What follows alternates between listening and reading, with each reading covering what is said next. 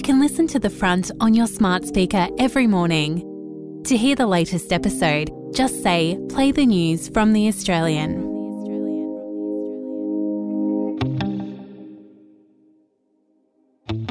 From The Australian, here's what's on the front. I'm Kristen Amiet. It's Monday, May 22. Building and mining lobbyists say government consultation on proposed industrial relations reforms is a sham. They've promised to wage war on the Albanese government if self employed tradies, truckies, and engineers are captured by a controversial update being pushed by the sector's unions. Liberal MP Julian Leeser has been busy since resigning from the Shadow Cabinet in April. He's been spruiking the benefits of a last minute alteration to the constitutional amendment of a voice to Parliament to Indigenous leaders. Mr. Leeser says he believes the amendment will put a voice referendum on stronger electoral footing. Australia's alliance with the United States officially has a third pillar, and it's all about climate action. Meeting with President Joe Biden on the sidelines of the G7 summit, Prime Minister Anthony Albanese secured a deal that will see Australian companies take a slice of Washington's multi billion dollar Inflation Reduction Act. In today's episode, what the landmark deal means for Australia's clean energy future.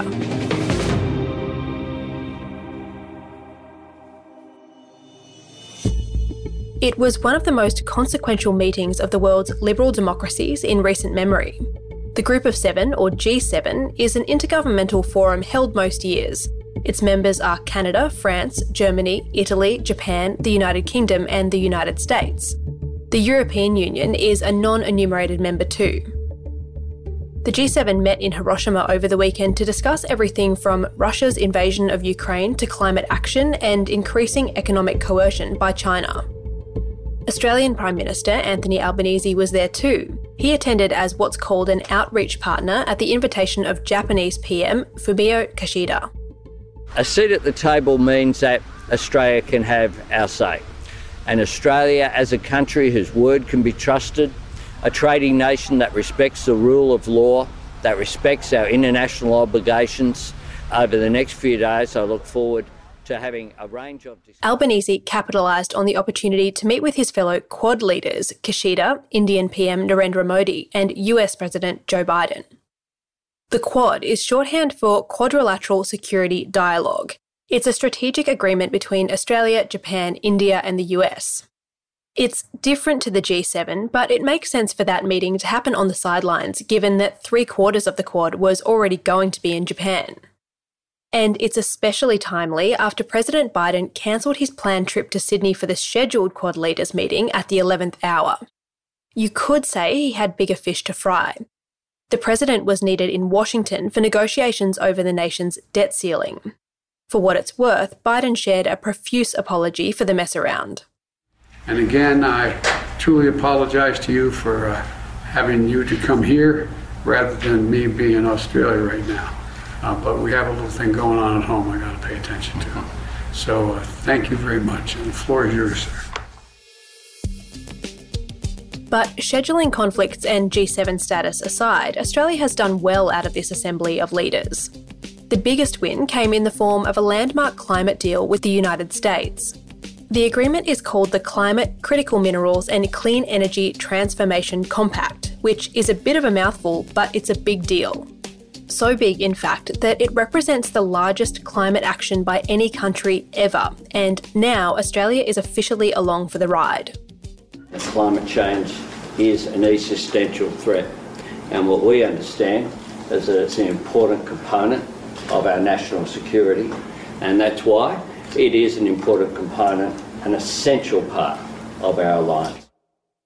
Here's the Australian's North Asia correspondent, Will Glasgow. He was in Hiroshima to cover the G7 and Quad meetings. The main thing to know about it is, is, that it's enormous. It's the signature policy of the Biden administration. But what it's actually been used to do is shoehorn all the different clean energy and green development projects that President Biden and his administration wanted to get passed. And it's now a subsidy program that's worth half a trillion Australian dollars or more than 300 billion American dollars. The scale is extraordinary. Following the announcement, the PM revealed he personally asked President Biden to ensure Australia wasn't cut out of the landmark climate agreement back in April. And the great fear is being cut out of it, right? And to be honest, there's still some concern about what the Inflation Reduction Act will mean for parts of the Australian economy. But this is such a huge spend of money and support for American industry, but also people doing industry in America. So Australian businesses they're really attracted to this program. They're eligible for subsidies, so they can move, relocate, and invest in America. So they might find that being based in America is much more profitable than being based in Australia. We have to get more detail on this, and it's clear that it's going to be beneficial unquestionably for the critical minerals industry, critical resources industry in Australia. And this is going to allow or increase the ability of Australian companies to receive investment that's linked to or even receiving subsidies from the Inflation Reduction Act. Hydrogen's less clear. The Prime Minister spoke about it being beneficial for Australian hydrogen. Now, I think it's right to say that this deal's better than not having a deal. This deal will see Australia work with America so that if Australian hydrogen industry is really being hurt by the Inflation Reduction Act, the Biden administration should be receptive to that and look at ways perhaps to tinker it. So the intention is to stop the flow of capital out of Australia. And look, before this was announced, the biggest player in the Australian hydrogen industry, Andrew Forrest, had said he was seeing that happening. Now, already his company's speaking in a much more measured way after this. So I think we'll have to watch the capital flows. That will be the proof in what this thing does. But the Prime Minister, at least, is saying this is going to address that. The clean energy deal was met with largely positive reactions from the opposition and business leaders back home. Shadow Foreign Affairs spokesman Simon Birmingham says these types of relationships are pivotal in reaching our net zero goals.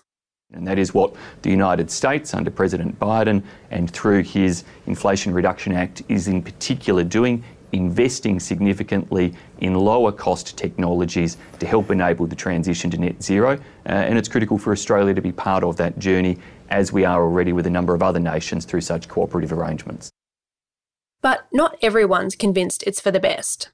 Japanese PM Kishida voiced concerns about Australia's ability to continue supplying gas to Japan as the transition to renewables gathers pace. That's because Japan is reliant on Australia for energy, and especially so since it stopped buying gas from Russia. What Japan's worried about is policymaking in Canberra that it thinks, from its perspective, as a major energy importer, that policies in Canberra may be so focused on future sources of energy at the expense of current energy that fuels Japan's economy they will like this deal likely that the Australians are working with the Americans on clean energy. They want green hydrogen to boom. It's just at the moment, green hydrogen doesn't make commercial sense. And getting it from Australia to Japan on a boat, again, hasn't happened in any commercially viable way. So what happens in Canberra really, really matters to them. We've been told by the Prime Minister's office after he met with Prime Minister Kishida, it came up, and they said he assured Prime Minister Kishida that Australia would be a reliable supplier. Now, we're still to hear from the Japanese if they were reassured, but Prime Minister Albanese did his best in that room to reassure them. The Prime Minister says climate change is a national security issue. We'll have more on that important part of the G7 puzzle after this short break.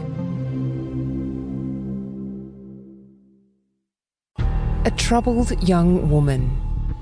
Her evil parents. We never had any issues between us. Has justice been done? Uh, I'm in a prison.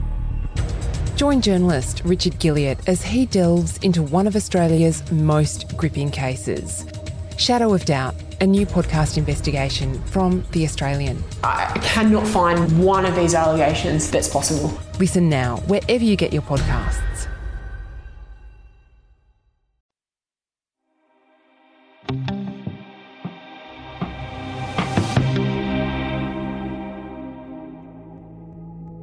Prime Minister had a busy weekend adding pillars to our nation's alliance with the United States. On top of the landmark climate deal that will see our two nations collaborate on the transition to clean energy, Australia has also been recognised as a domestic source in the United States Defence Industrial Base.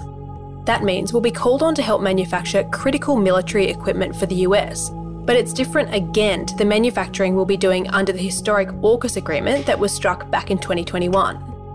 And I want to say that I appreciate very much uh, the issue that I raised with you in San Diego has been progressed re uh, your support for Congress ensuring that Australia is a domestic source under the Defence Production Act. That's really important. Here's Will Glasgow again.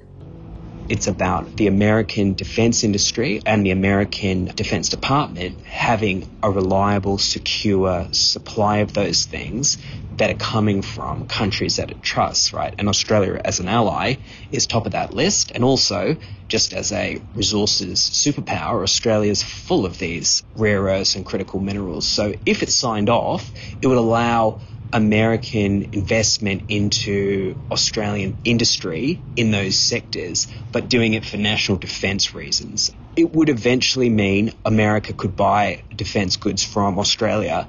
At the moment, Australia doesn't produce anything that the Americans don't produce a lot better and a lot in a lot bigger uh, numbers, right? So at the moment, that's pie in the sky stuff.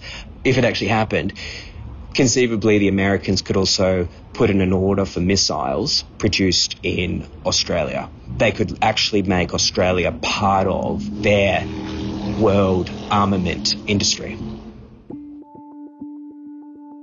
The G7, the unofficial Quad leaders meeting, and deal after historic deal between Australia and the US has all taken place under China's watchful eye. And it's safe to say Beijing isn't happy about any of the action from Hiroshima. In fact, President Xi Jinping was so put out that he hosted his own summit in the former imperial capital of Xi'an. In attendance were members of China's controversial Belt and Road Initiative Kazakhstan, Kyrgyzstan, Tajikistan, Turkmenistan, and Uzbekistan. In the lead up to this weekend in Hiroshima, the Chinese just couldn't have been clearer. They warned the G7 not to say the things that the G7 did say. The Chinese are, I think, rightly worried about the profound alignment you saw this weekend at the G7 in Hiroshima and at the Quad meeting, which was also held here. I think this weekend is the most coordinated, the most aligned the world's strongest liberal democracies have ever been in dealing with China. And profound things happened there. But of course, that big change in the G7 has been hurried along by Russia's invasion of Ukraine and China's quite disturbing relationship with Russia. This weekend, that partnership's had a big consequence for China, and this weekend, there's a lot more reason for China to be unhappy. Will Glasgow is the Australian's North Asia correspondent.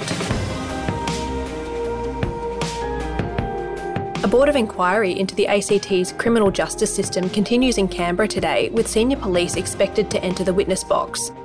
Subscribers to The Australian get first access to all our coverage anytime at theaustralian.com.au.